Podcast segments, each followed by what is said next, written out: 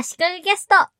クラブハウスが音声チャットを中心としたサービスに生まれ変わりました。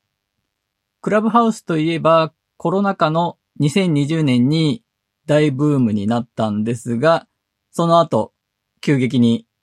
飽きられていったイメージがあると思います。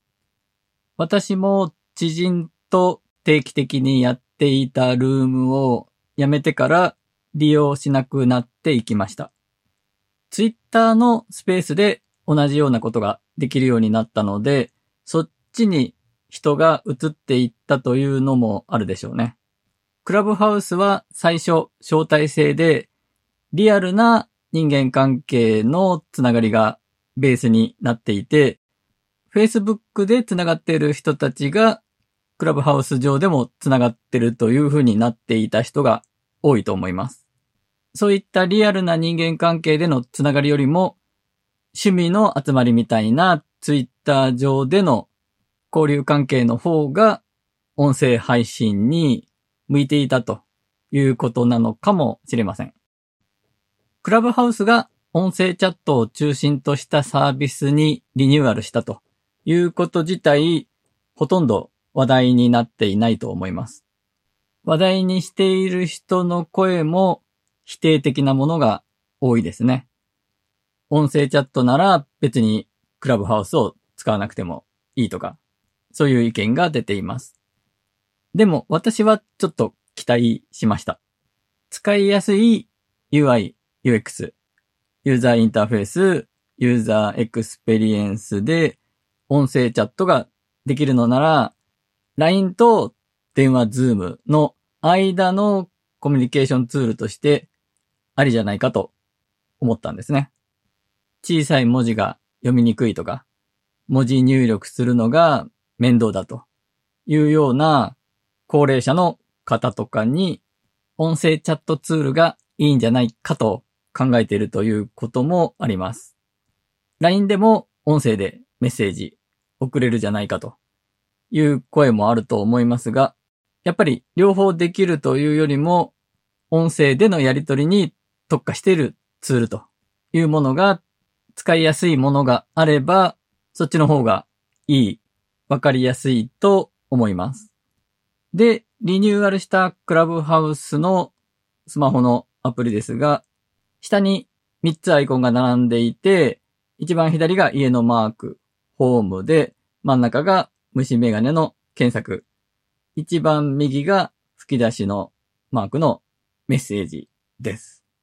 で、これを見て私は一番左のホームのところが従来通りのクラブハウスのルームが並んでいるところで、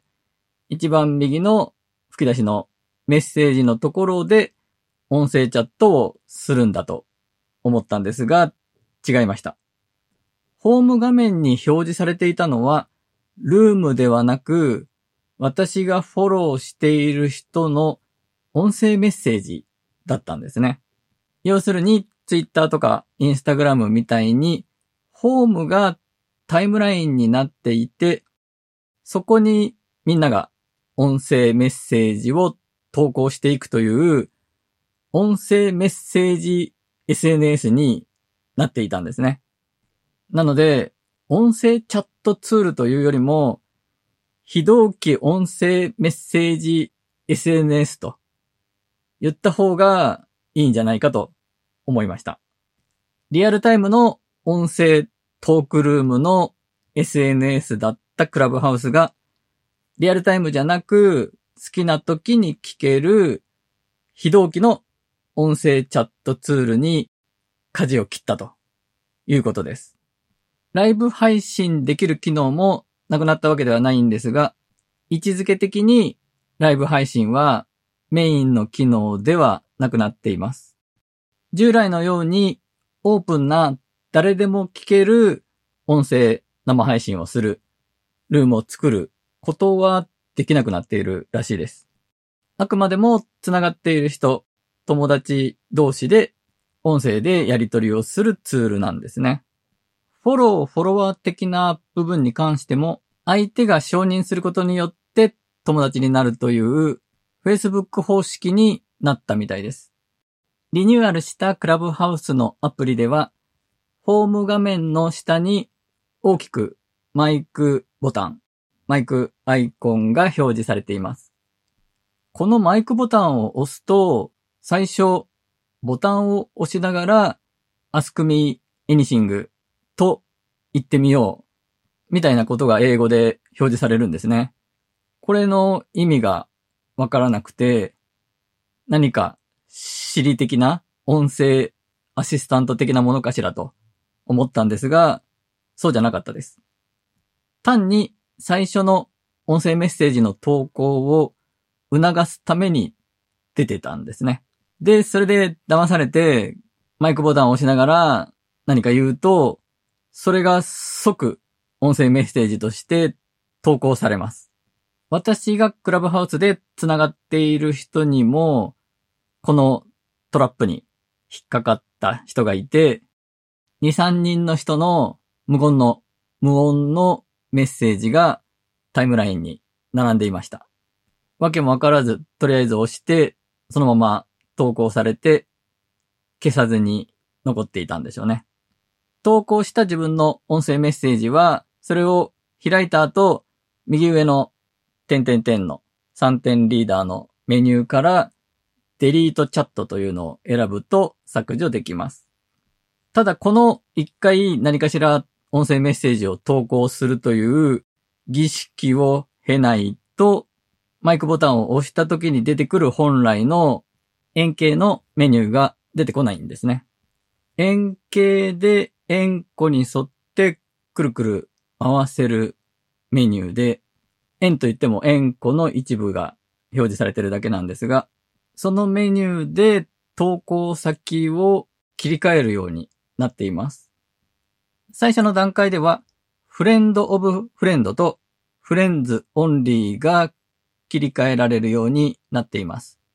これは投稿する音声メッセージを友達の友達まで見れるようにするか、友達限定にするかの切り替えですね。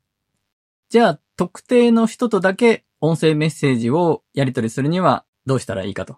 いうと、2種類の方法があることが分かりました。まず1つ目の方法が、下に並んでいるアイコンの一番右の吹き出しマークのメッセージを選ぶ方法です。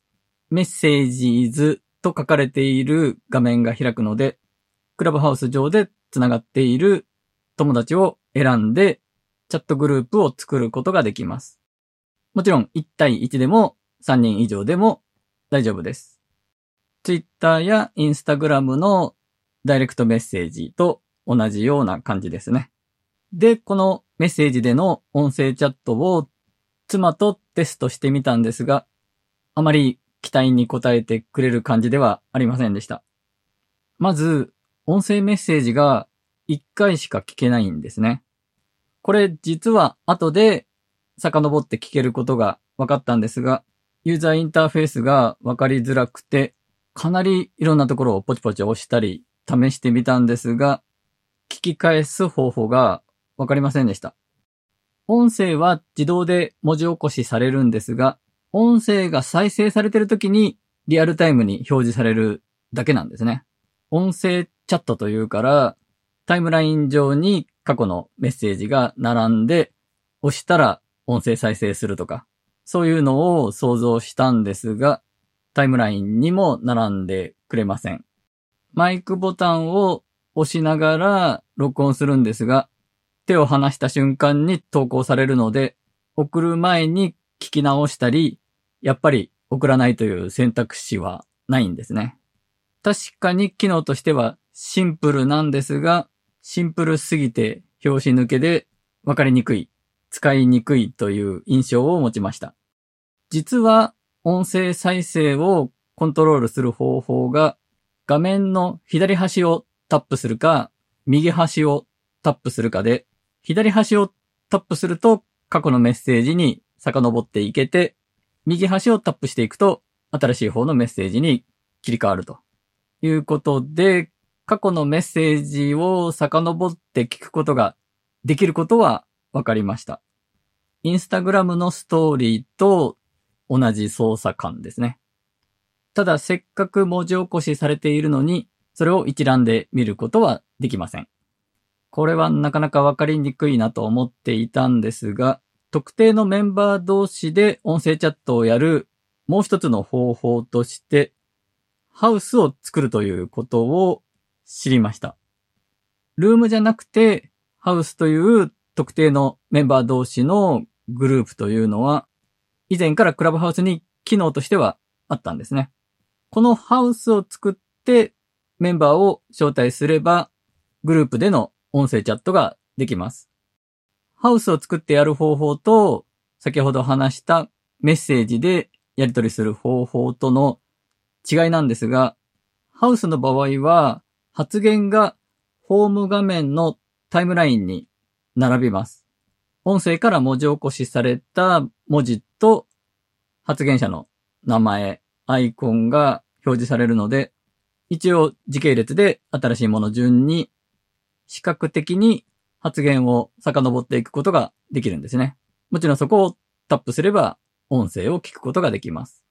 あと、ホーム画面でマイクボタンを押した時に出てくる円形メニューに自分が参加しているハウスが表示されるので、マイクボタンを押してハウスを選んで、そのハウス、そのチャットグループに向けて音声メッセージを投稿するという流れができるので、メッセージでやり取りするより、ハウスでやり取りする方がいいんじゃないかと私は思いました。ハウスは招待された人だけが参加できるものにできますし、承認された人が入れるもの、あるいは誰でも参加できるオープンなものと、3種類の参加の仕方を選ぶことができます。その辺はちょっと Facebook グループに似た感じかもしれません。で、結局私が期待した使いやすい UI UX で音声チャットができるんだったら文字入力が面倒という高齢な人などにもいいんじゃないかという考えは今のところのクラブハウスには当てはまらないと思いました。ユーザーインターフェースが、まあ、よく言えば新しすぎて、普通の人にはちょっとわかりにくいと思います。その辺使い方が分かった上で利用する分には可能性はあるんじゃないかと感じています。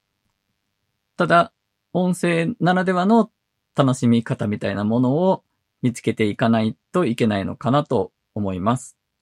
今回は以上です。足利工事がお届けしました。